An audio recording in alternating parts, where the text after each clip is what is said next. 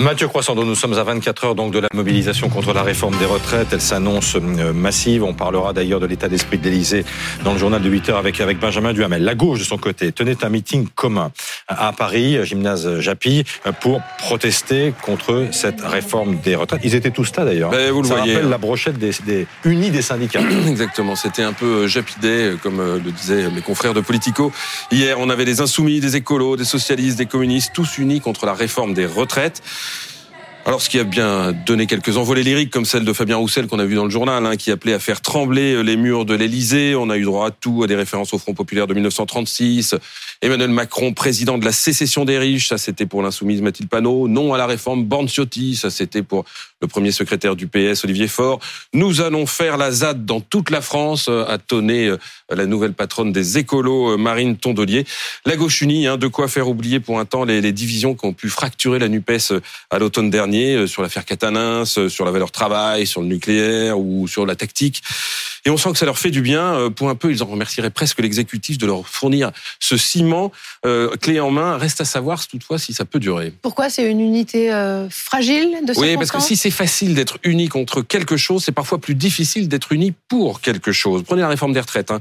Officiellement, l'accord de la NUPES, il prévoit le retour aux 60 ans avec 40 annuités, alors que les socialistes, par exemple, ont fait campagne euh, pour Anne Hidalgo qui défendait le maintien à 62 ans, et puis que quand les socialistes étaient au pouvoir, ils ont passé à 43 annuités, on le sait avec la réforme Touraine.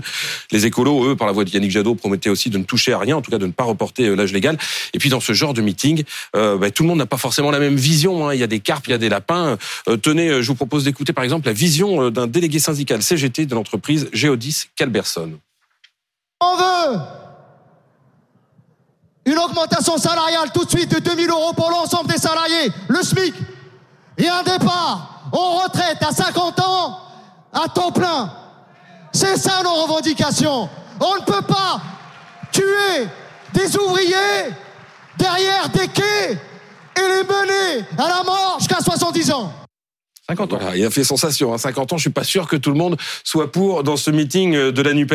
Voilà, et la Nupes, on le voit bien, va avoir des défis à venir parce que là, ils vont euh, savourer le temps, retrouver de l'unité, le temps de, de, de protester contre la réforme des retraites. Mais euh, il y a des divergences stratégiques qui existent hein, sur l'alliance ou non avec les syndicats, sur la marche Mhm. qu'organise Jean-Luc Mélenchon samedi.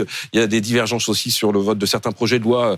Le PS a par exemple voté pour celui sur les énergies renouvelables, ce qui n'était pas le cas de, des, des- des autres partenaires de la Nupes.